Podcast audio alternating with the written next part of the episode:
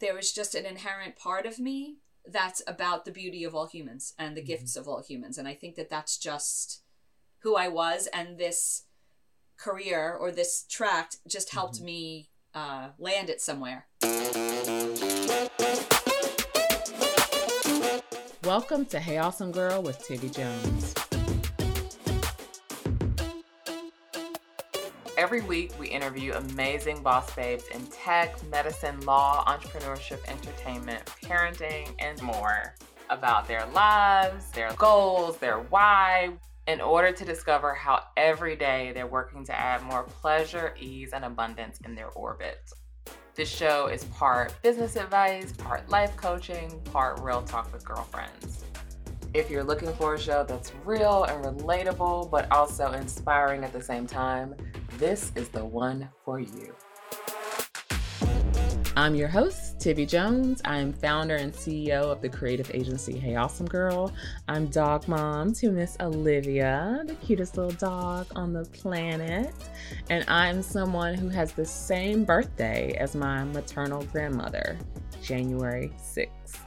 In my business life, I've grown organizations, I've grown audiences, I've managed million dollar budgets, and I've led large marketing teams generating seven figure contracts for my clients.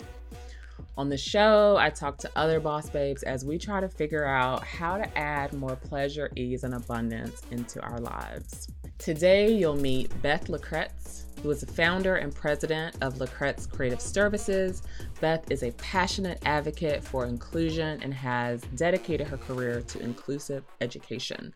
After teaching students with mild to severe disabilities in inclusive and self contained classrooms, she began consulting with schools to support families that wanted their special needs children included in their neighborhood schools.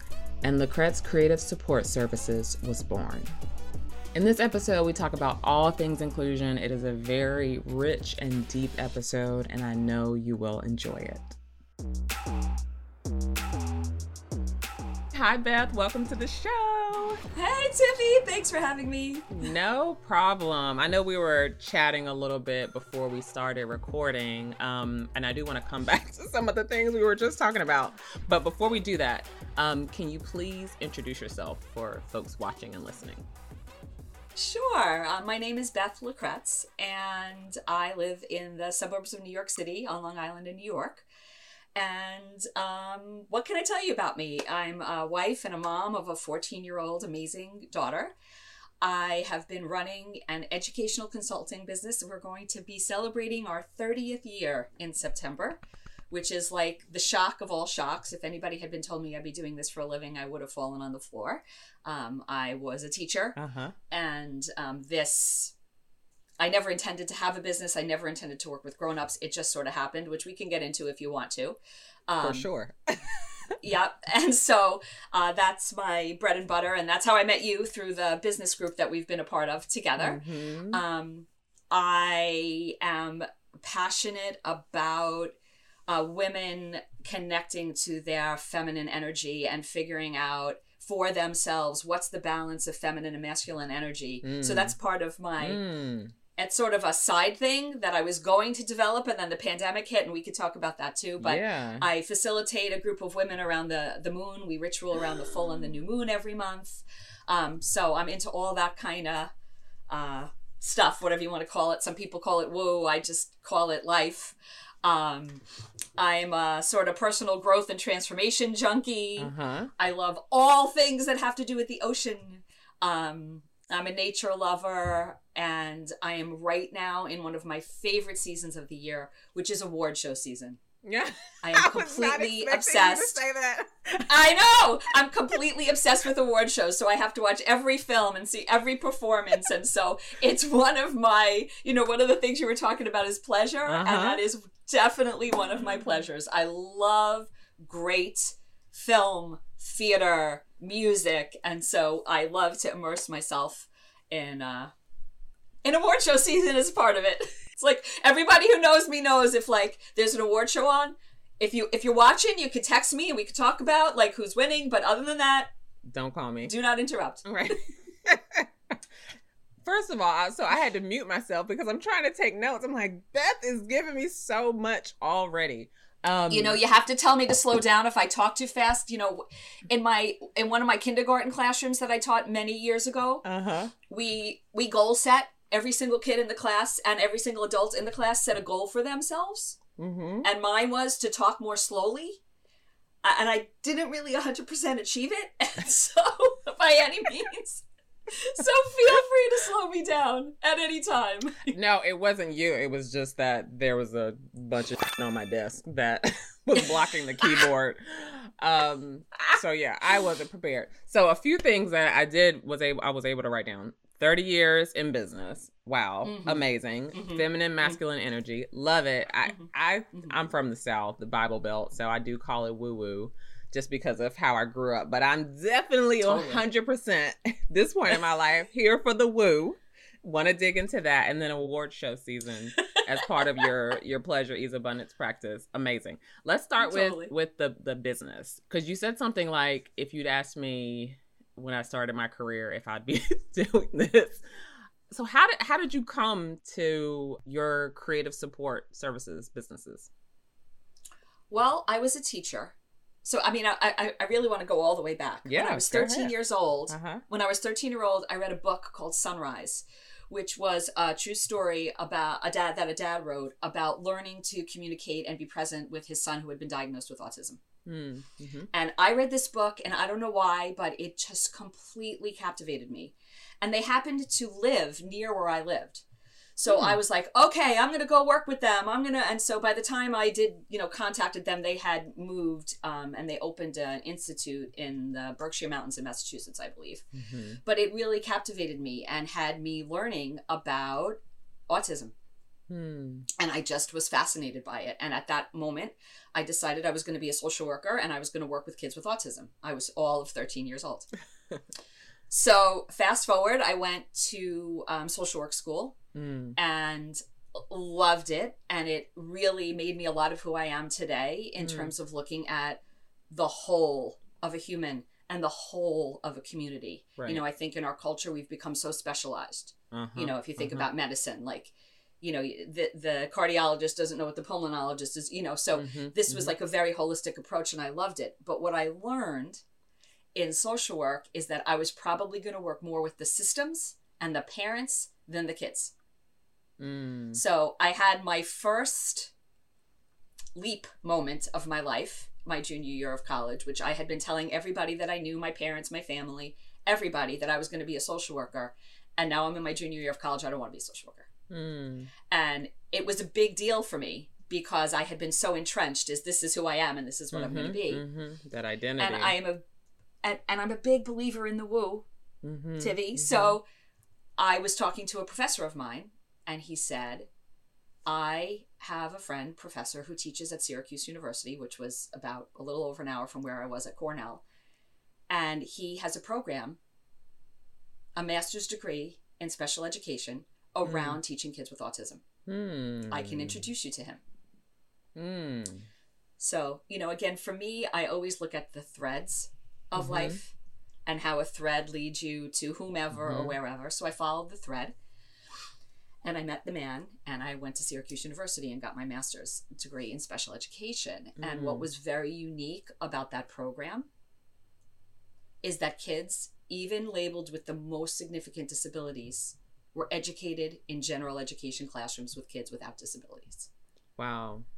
So I wasn't at an autistic school Mhm, or a severely disabled school or all those Mhm. other places. I was in this integrated school that had kids labeled gifted, Yeah. kids labeled with pr- severe and profound disabilities, and everybody in between. Mhm. And so inclusion Mhm.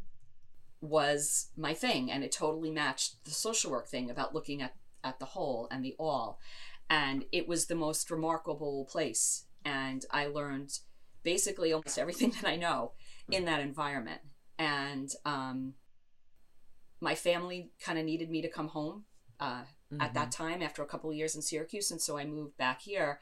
And at that time nobody was including anybody here on long Mm, island so mhm. people thought i had 25 heads. Now people think i have like 10 but then it was like 25 you know Right. people uh, you know and so i taught one place for a year and I was a special education self contained teacher, which was nothing I ever wanted to do or really know how to do. Right. In all respect to people who do that, you know, Right. it's a whole skill set that I didn't have. But I did find a teacher who was willing to integrate her typical class with my class, and we had a Mm, blast. But mhm. The administration wasn't really all that supportive of it. So I left. I kind of got recruited to teach at a place that was trying to integrate, actually, it was a preschool program, Mhm. kids without disabilities and kids with autism. And I went out there and I taught for a couple of years and I just wasn't thrilled. And so I thought I would spend a year doing a little bit of consulting. what particularly was was not thrilling about it? Um, politics, let's just say that. Okay. you know politics within a system and then i think the other thing for me is that at that time in my life well still but even more then because now i know how to rest and take care of myself like Mm. i literally lived that job 24 hours a day seven days a week there wasn't a parent who couldn't call me on the weekend there wasn't a th- you know like i was like Yeah. and i got exhausted i got totally yeah. exhausted. Um, and so I decided to take a break, Mm-hmm. Consult for a year, and look for a school that was in alignment with my values. Mm-hmm. And that turned into this. Mm. It just was clearly my path because I had to do next to nothing to get this business going. Again, I wasn't even planning to get this business going. I thought I'd, you know, basically I, I wanted to continue to live in my little apartment. I didn't want to have to move back in with my parents or get a roommate or Yeah. anything like that. I just wanted to be able to sustain myself until I found a job that felt like it was in Mhm, alignment mhm. with my values because places were not in alignment with my values, which are about inclusion, about looking at each human being as gifted, Yeah. about looking at a community as a place that only when we focus on the giftedness of every single member are we Mhm, all at our mhm, best. That we're at a loss if we exclude or, you know, so it, I wasn't finding any place that was in that mindset.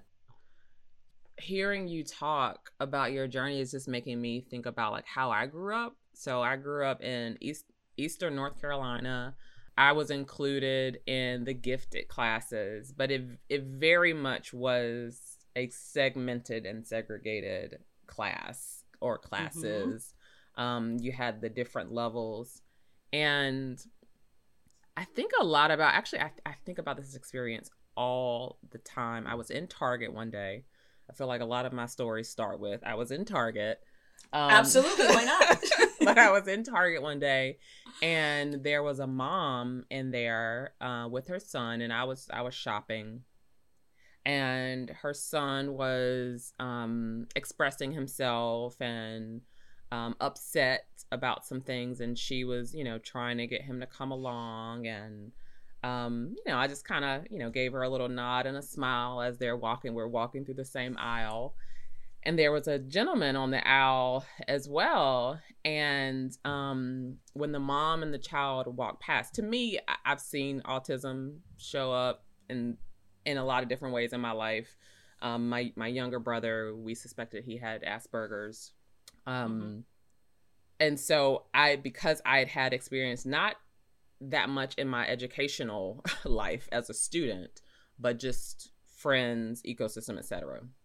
So the the mom passes by, she goes to the next aisle, and the guy kind of looks at me and makes a comment about her controlling her kid, like basically saying like she needed to control her kid. And I'm getting like I'm getting upset now, and I remember like I kind of and I it was one of those situations where it kind of felt like he was gonna try to hit on me, and using that as an opening.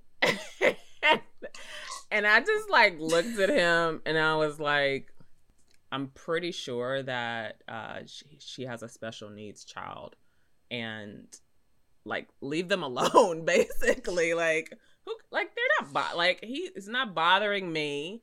I'm shopping she's shopping. Like they should be able to go out into target and have their own life experiences but it, it i realized too that um proximity matters.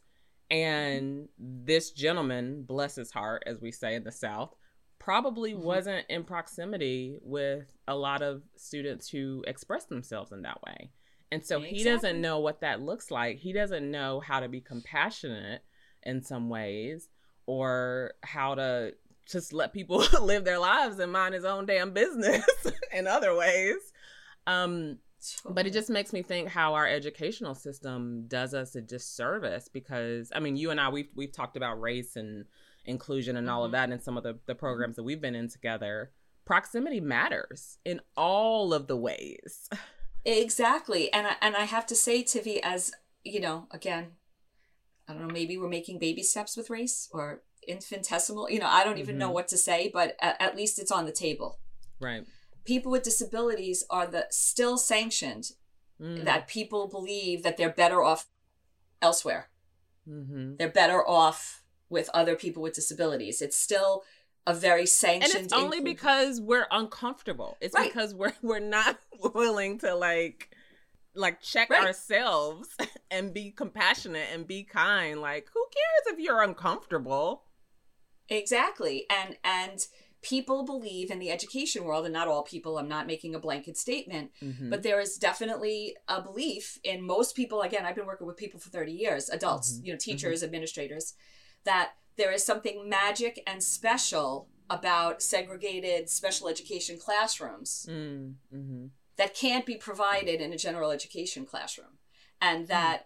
you know something miraculous is going to happen over here but what our data shows is that the long-term results of segregated special education is not very positive it's mm-hmm, not mm-hmm. employment it's not higher education it's not all those things that yeah. we strive for in education and yet we still hold this belief system that you know putting a bunch of adults in a day hab program is better for them mm. you know people do it out of the goodness of their heart it's not mean it's not right, it's right, just right. there is you know to me one of the things i talk about all the time is that inclusion never has anything to do with the people that are being included or excluded it's mm-hmm. only about the people who are in power around them mm-hmm. Mm-hmm.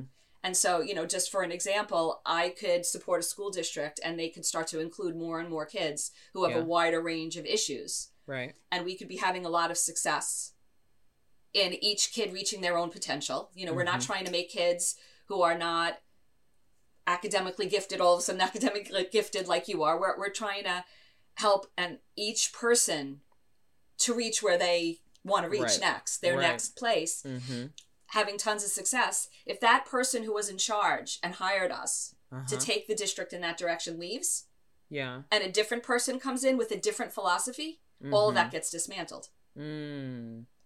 Wow. So who gets to be included has nothing to do with the person. I could take the same child and put them in a classroom with a couple of teachers who are like because this happens for us all the time, myself and my team. Bring it on. We don't know what to do help right, us. right, we're excited right, mm-hmm. okay great. She learned to do that? Awesome. Great. Really really excited. And then they go to the next class the next year uh-huh. and the teachers are this kid doesn't belong in my classroom. This kid is much better served you know if we sent them over there. And so it's the same exact kid. Mm. but it has to do with the people who are around them which i think is similar for all of these ways that we other people. Yes. Yes and i mean and and also like thinking about the long-term ramifications on our ecosystem and mental health on so one thing that comes to mind for me there's a, a, local group here in durham north carolina where i live called reality ministries. And i started um, i volunteered with them at one point. I've donated to them for a couple years now. Are you familiar with them? No what do they do? Tell me more so they I are, love the name of it. So I'm like, yeah. what is that? yeah, they they're basically their premise is they work to provide community and friendship for adults with special needs. Um, and when I first learned about them, it was revolutionary for me because I hadn't thought about the ways in which the way the the the ease with which I have developed friendships in my life and how that is truly a privilege and that mm. there are certain mm-hmm. groups people who don't have that same ease so when we yep. think about like you're saying the othering in schools where they they they segregate um different populations think about once they graduate from high school you know where are their friend groups where's their community who do they Mm-hmm. fellowship with and so reality ministries they um, it was easier before the pandemic but they would host like these cafes where we would get together and the some of the the people in their program would like prepare meals um, from these like custom recipes and they would tell us about the recipes and we would sit with them and have conversations and talk about things that they like and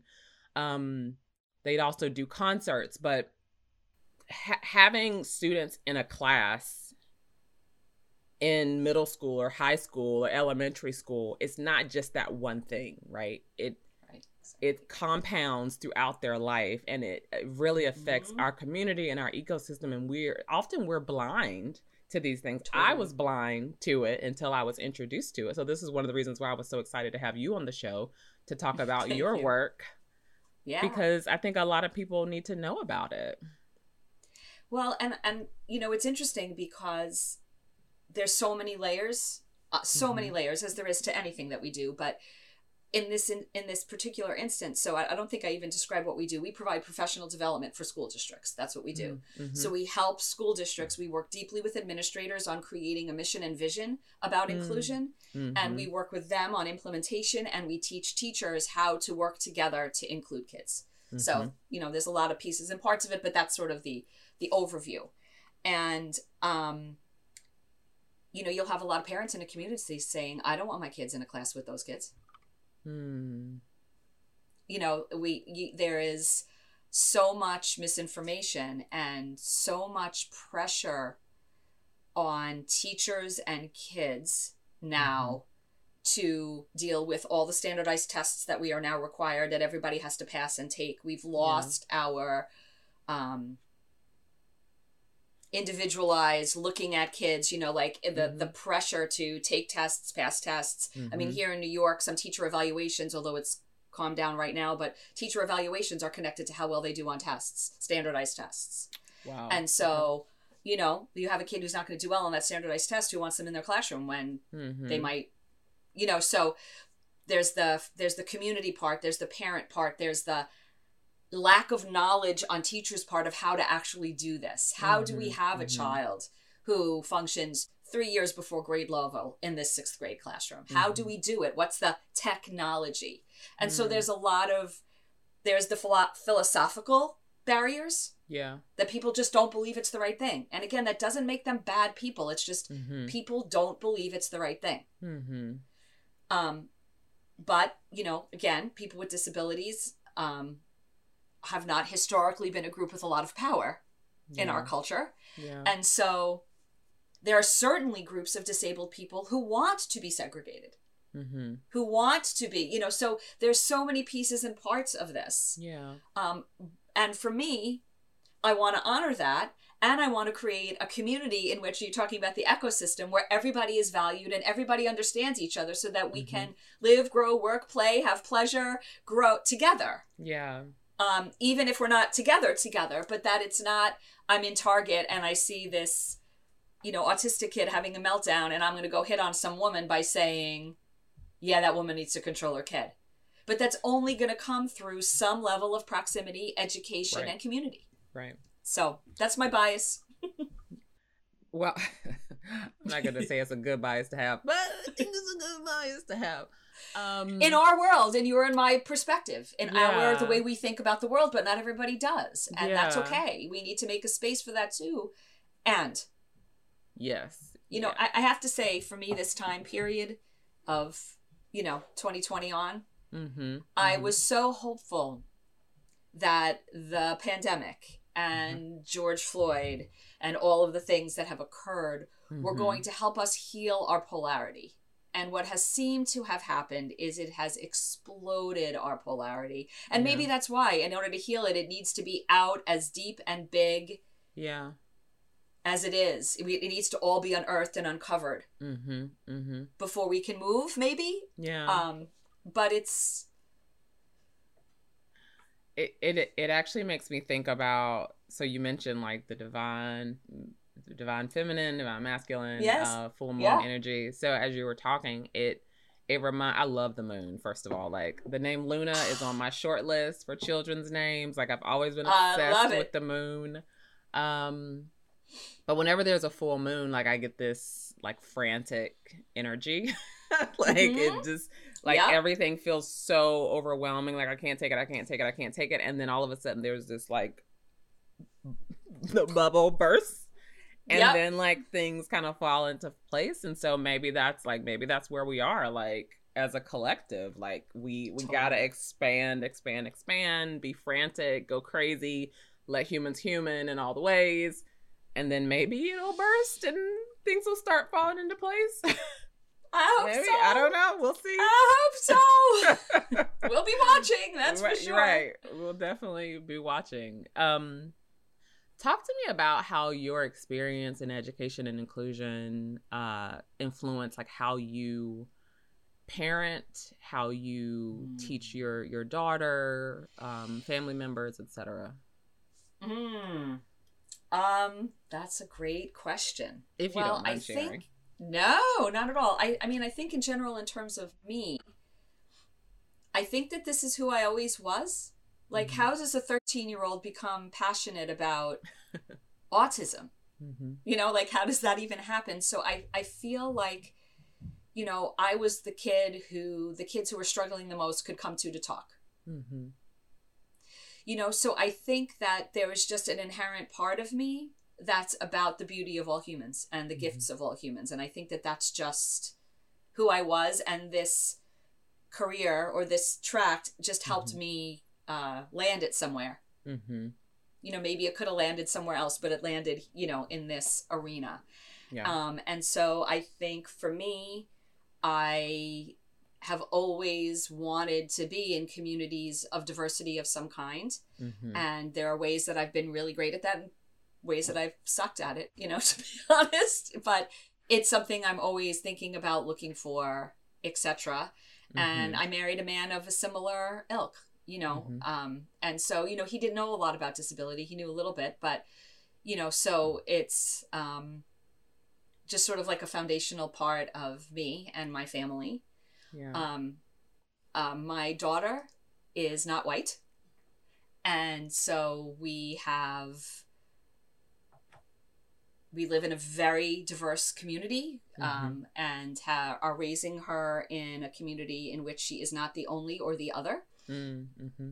So, and I have learned a tremendous amount of what it is to be a white mama parenting a non white girl. Mm-hmm. Um, and so I think my inclusion perspective mm. that I've carried all these years carries to her yeah. And of course, you know, then there's sort of the education piece of it, which mm-hmm. I know too much as a mom. Mm-hmm. It's great, but I know too much because, you know, like in any moment I could call a teacher and say, hey, you're missing A, B, C, D, E, and I have to really watch myself. Yeah. And it's like part of me wishes I didn't know so much. It would just be easier to parent around school mm, um, mm-hmm. if I didn't know if I didn't know so much. Do you mean because you you want to be more involved, but you pull yourself back for your daughter's well, benefit or what's well i don't you know if it's something that she really needs i'm in there advocating there's like i could give you a list of a million you know what i mean there's yeah. there's no way but like how do i explain this like there are things that i know about instruction mm-hmm. like i can't at a teacher meeting tell them how to teach mm-hmm. Mm-hmm. I can say my daughter's having, I have this concern about this or that, and yeah. we'd like to know how to support her at home and all that stuff. But I can't look at what they're doing and go, oh, no, no, no grab your red Please. pen and like right I, I, yeah I, right so that's what i mean like i know so yeah. much about how you know she's been in classes that are similar to what i teach people how to do and when she comes home and tells me how they're doing it and i'm like oh but i'm not a consultant to them i'm a mom right yeah so i can advocate mm. for what she needs every minute of the day and or any mm-hmm. minute of the day and i do mm-hmm. but i can't get involved in things that i train other people in with her teachers. With her teachers. Okay. okay. That's fair. You know, you know, you can't be their professional developer when you're a mom in the classroom, unless the mm-hmm. district hired me to do that. But like, right. you can't, you know, step into that role unannounced and uninvited. Right. Yeah. I mean, and it's it's such a hard like equity work is hard. That's you know what we do at Hey Awesome Girl. Um, and I did some of this work before we were the company that we are now I was talking to someone else on the podcast about it too. Like, you can't just go into someone else's community and be like, "You're doing this thing wrong, and here's why." Yeah. Let me tell you. exactly. Um, because people won't receive it, right? Mm-hmm. It's it's like this work is tough, very very. As you know, like you you've been doing this work before it was a. I mean, of the past two years, it's been like trendy. But you've been right. doing this work for 30 years.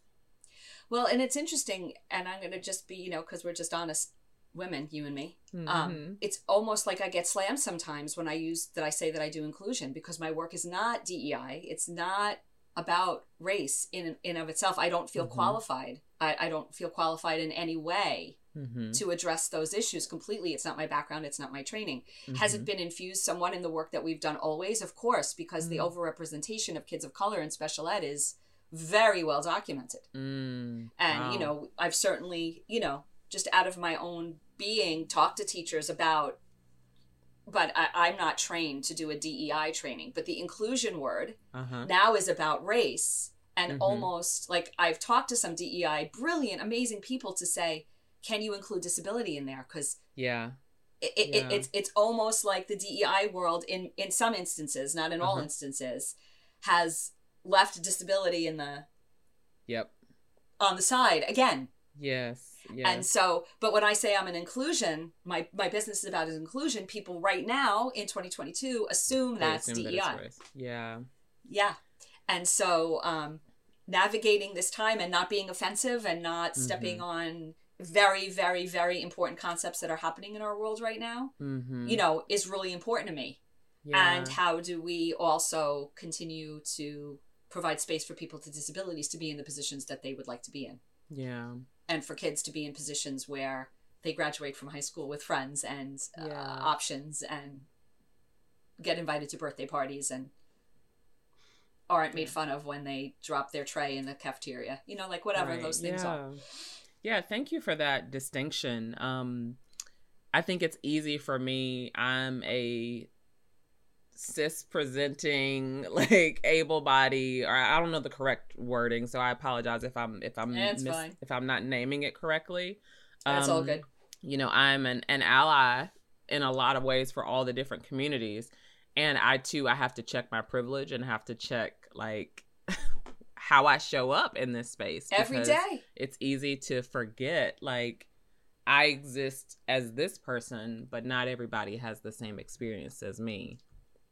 Absolutely. Absolutely. I know. And I check myself every day. And again, you know, on some level, you know, when you were saying, I apologize if I'm not using the right words, I feel like our, all of our concern about using the right words, the right pronouns, the right titles, the right mm-hmm. descriptors is like almost getting in of our way mm-hmm. of being mm-hmm. real and raw and screwing up. Mm-hmm.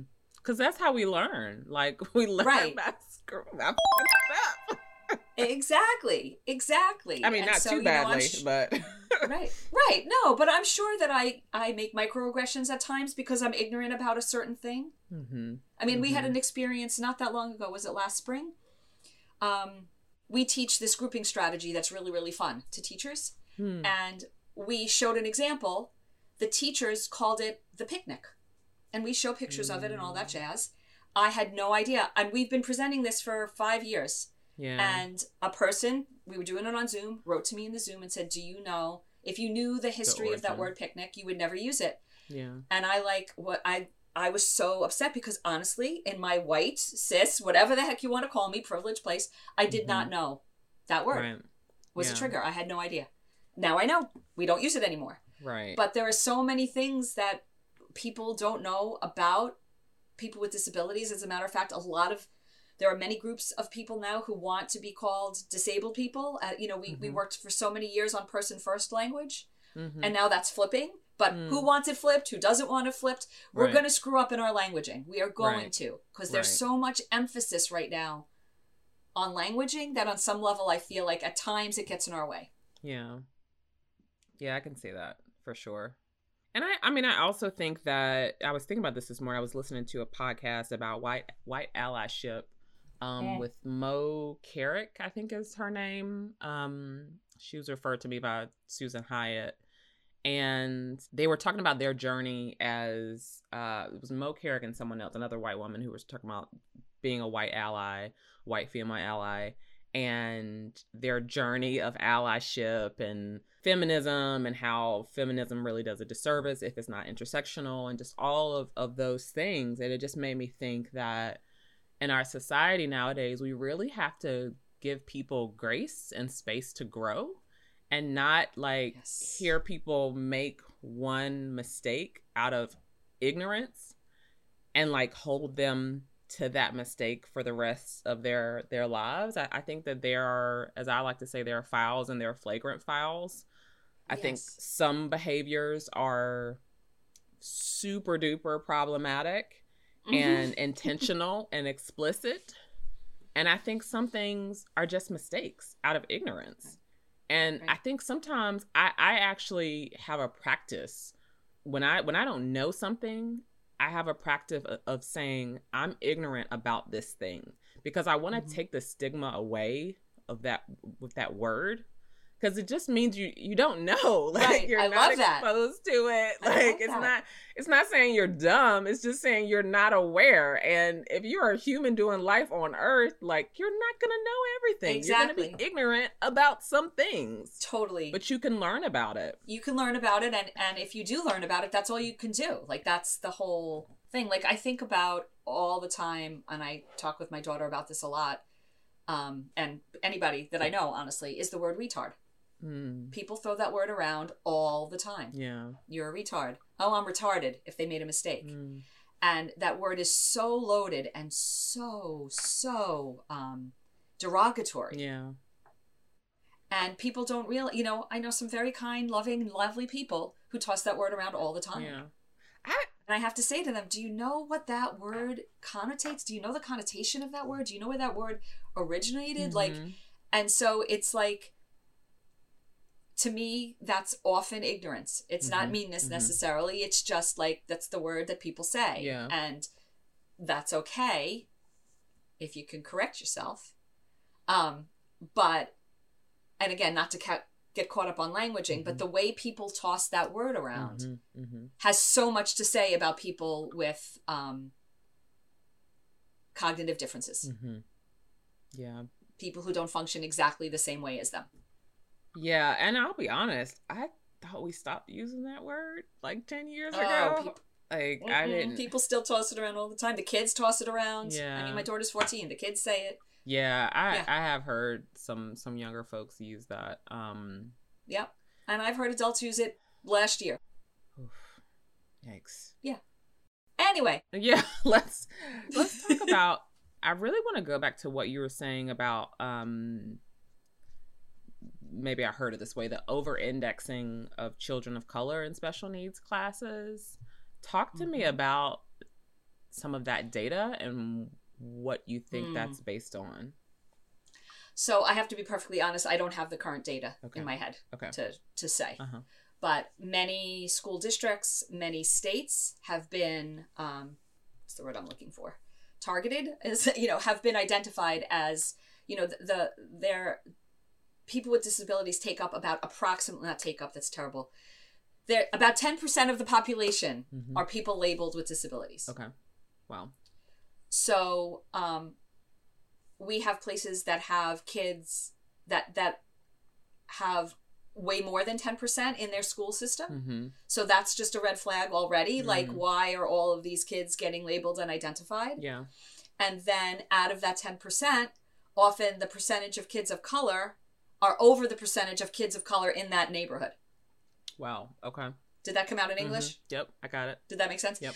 Okay. So we see, you know, black boys who can't sit still. Hmm. You know, um, are kids who might end up, and then cultural things. I'll never, ever, ever forget this. This is just an example from many years ago when I was at Cornell University. I took a course on race mm-hmm. Um, from this amazing man, mm-hmm. and we read this amazing book, and it totally changed my life, really. Um, because where I grew up, there were no black people. Mm-hmm. You know, when I grew up, I'm considerably older than you. I'm about to be 58 next month. And so in my little suburban town, there were no people of color. We had mm-hmm. a couple of people who were from Asian backgrounds, and that was it. Mm. but yet my parents were sort of very liberal Democrat people. Like we didn't have a lot of prejudice in our house. So I just didn't have any proximity. Mm-hmm, mm-hmm. Um, so anyway, I took this class and it was amazing. And one of the things he told us was about the inherent bias in um, IQ testing. Mm-hmm. An example that he gave from back then, again, so we're talking 30 something years ago. On one of the tests, one of the questions was take these four letters, unscramble them into a word that will give you a sport. Mm-hmm. And the what the letters are two O's, a P, and an L. Okay. Mm-hmm. The right answer is polo. For the kids who wrote pool, That's a... it's the wrong answer. wow. So there's classism, there's racism, Wow. there's privilege. Yeah. So there's a lot of stuff built into the system. Yeah. Now I'm sure that question doesn't exist anymore, but that's just an example that I learned back in 1980, whatever, three, four, whenever I took that class, um, of how the system, the education system is set up as a white privileged system. yeah. And we haven't made a lot of accommodations. Mm. And so it's very easy for kids of color to end up be, being labeled at a higher rate Hmm. um, because the system is inherently privilege focused. Yeah. Wow. I like I'm still stuck on that question. Um it it illustrates your point very very well. Have IQ tests changed much since then? Like how like how like how do s- schools nowadays determine if someone is is special needs or, or needs extra support or Yeah, to qualify for special education. And again, it's different state by state, so it's not like um, there's one measure that is used across the country. uh-huh. But um, there are a, a series of handicapping conditions, they're called, that you have to fit into in order to receive special education services. Okay. and that can be determined some by um, a combination of achievement and IQ testing Mhm. Mhm. that's done. So if a child is referred for special education, they are going to receive a battery of tests, and some of those are about achievement, and some of them are about IQ. And so each handicapping condition has different qualifications that um, are needed in order to be labeled as a person with a learning disability Mhm. or with an intellectual disability or with autism like each of them have different qualifiers some of Mhm. them are medical some of them you you need a diagnosis Yeah. um, for um, and some of them is strictly based on that testing Mhm. But any child with a dis- that ends up being labeled with an educational disability will have gone through some sort of testing And ha- and i'm sure again i'm not an expert on standardized testing okay. on iq testing by any means but Mhm. yes i'm sure that they have changed and there are more of them than there used to be and Mhm. um, but I can't imagine that they're 100% bias free yet. Right. I'm sure they've improved tremendously, but I cannot imagine that. and so and so when um like who initiates that process of those tests is that something that a parent has to initiate or a teacher or is it is it both one or the other So anybody can initiate it. The parents can initiate it. The school can initiate it. The teacher can initiate it. Um, in order to go ahead with the process, hmm the parents have to agree to it. I see okay So, like a, a school can't evaluate a kid. I mean, they have the evaluations that they do for all kids. hmm hmm and they bring those to the table and they say, you know, Beth is in my class and she's reading so significantly differently than everybody else and Mhm. she's really struggling with this and I think we need to do something about it. So Yeah. then there's a level of service that doesn't require special ed. hmm That's general education. That's required. It's called RTI, response to intervention. okay And that's a series of three tiers of um, strategies that are applied in the classroom, outside of the classroom to Mhm. support that child. hmm And if those strategies aren't successful, then they can refer to special education. So if a teacher refers a child to special education, the parents have to agree to the evaluation and the process. Okay. So these these other strategies, um, because because we work in in health equity work, and a lot of our work right now is around COVID mitigation. Um, we're working on a couple of other potential projects around sexual health and um, maternal and infant health and equity. And it just, I, I'm wondering about how all of the other dynamics that children experience impact like how they their results on these tests like how they show up in classrooms like if they're if they're not getting adequate sleep or food or mm-hmm. if their mm-hmm. nervous systems are in, in high alert like is yep. is that some of the work and thinking that you all do as well like thinking about the whole like the totality of the child's experience and how that helps them show mm-hmm. up in school Sure. And again, I just want to be clear that I'm not in any way involved in the evaluation or labeling process of kids. That's mm-hmm. not what I do. Mm-hmm. But we certainly, when a when a team that we're working with presents a child to us that they need support around, mm-hmm. we certainly go, all right, what's happening in this human's life? Yeah. Who are they? What's happening? Etc. Etc. And definitely, if you have a good school and a good team, they're mm-hmm. going to be looking at all of those things. Mm-hmm. It doesn't mean that they'll necessarily not go down the road of labeling them mm-hmm. Okay. And sometimes labeling them is a great thing because it gets them additional supports that they might need. Mm-hmm. But it also, like for right now, just what's happening, at least around in my neck of the woods, yeah. is the number of kids being um, referred for special education in the pandemic is off the charts because they fell behind. Mm-hmm. It's like it's a pandemic. Mm-hmm. Everybody mm-hmm. fell behind. Mm-hmm. Can we let go of where we're all supposed to be? Right. And be where we are and mm-hmm. move to the next place. So mm-hmm. all of the mental health, food scarcity, you know, like all the issues that families are dealing with right now, illness, death, food issues, job issues, just yeah. the pandemic in and of itself, right. having to be in our house, like yeah. How can that not be impacting kids in all ways mm-hmm. as learners, as humans? But the increase in referral is off the charts. Mm. So yes, people look at that, and yes, people don't look at that. Mm. Um, Oof, I can talk about this. All I don't even have kids, but I've always been the type that's like, how can I be like? How can I prepare? Um, also had a have a lot of compassion. You can't prepare. I have to just say to you, you know, I thought I was really prepared to be a mom. You know, I've been in the field forever, uh-huh. and I, you know, I, you know, you people can tell you what it is, yeah. and until you do it, it's it's a thing unto itself. I I mean, I think at this point, that's kind of how it is. It's. I just it's because I've been trying for 10 years now, 20 years, not 20 years, 10, 15 years. Um, how can folks be better allies for folks with disabilities? Um, well, I think meet some.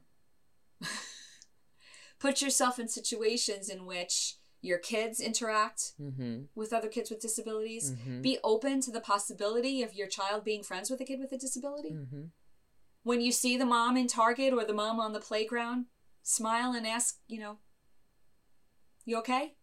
Yeah. You know, m- make space mm. in your heart, in your being, for that there are people who um, function in the world really differently. Yeah. And that that's okay. Mm-hmm.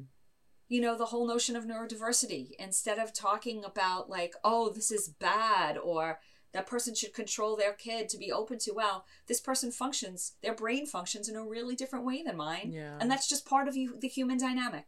That's part of humanity.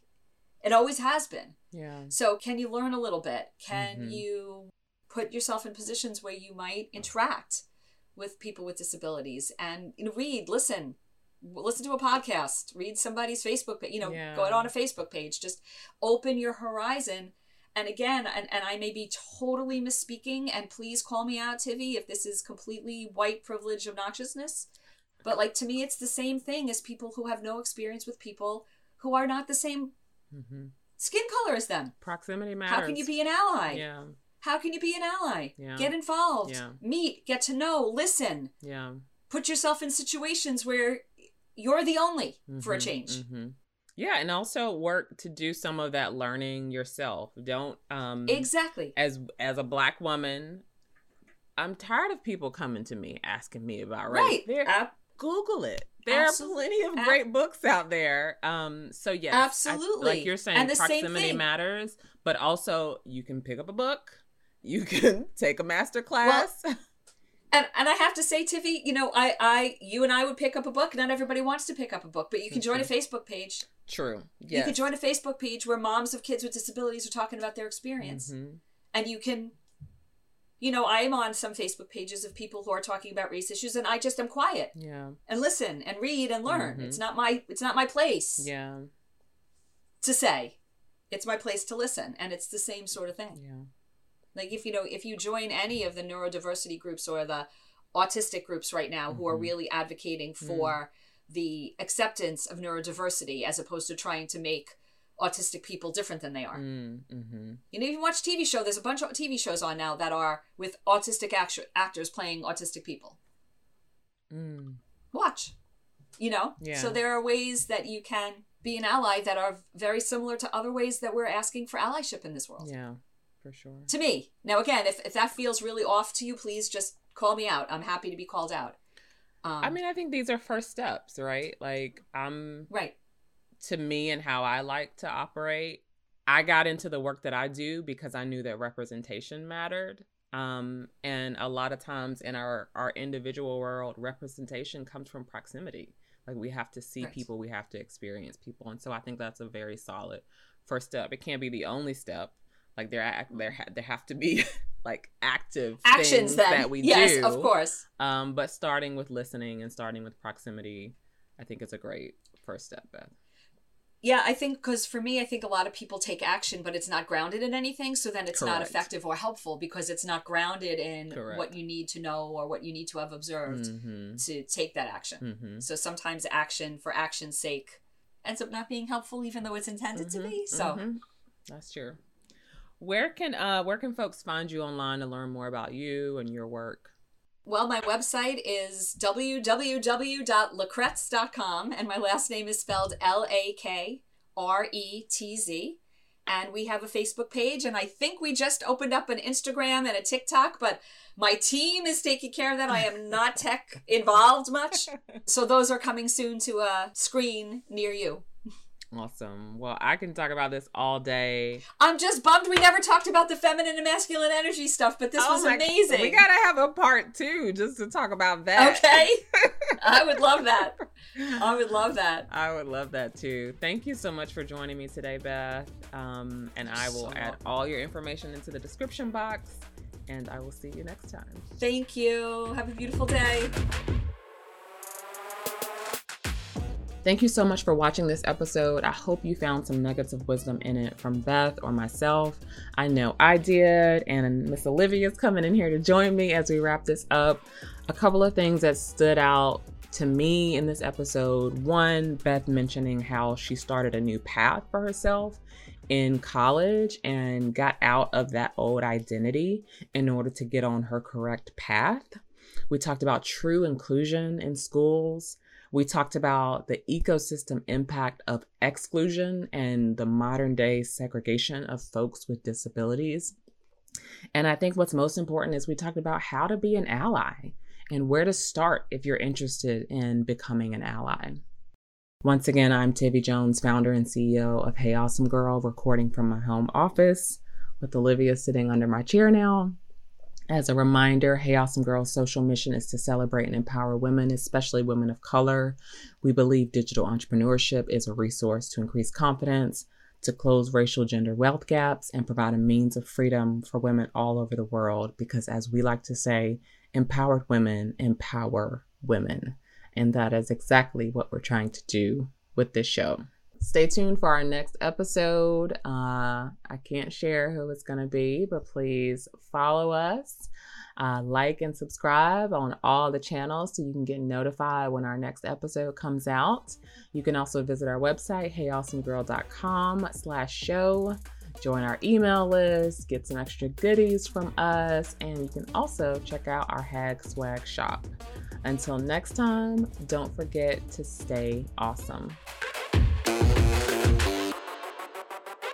So it's me again, just jumping back on to share a special resource with you. So I know I talk a lot about our pleasure, ease, and abundance framework that we use at Hey Awesome Girl, but maybe you aren't quite sure what that means and how you can incorporate that into your life. Well, we have a free resource for you that can help with that. It's our Pleasure, Ease, and Abundance playbook. In this playbook, I outline the nine elements of pleasure, ease, and abundance you need to consider to help you create a life that is fun, fabulous, and free. I walk you through journal prompts, I share resources, and give you some actionable steps you can take to get you further away from stress, exhaustion, and being broke. To download this free playbook, go to heyawesomegirl.com slash framework, enter your email address, and we'll send it right over to you. That's heyawesomegirl.com slash framework to download your free playbook today.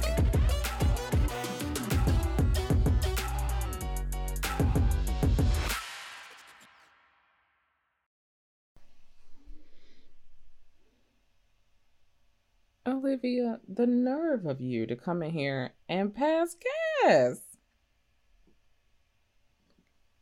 Rude. Jeez.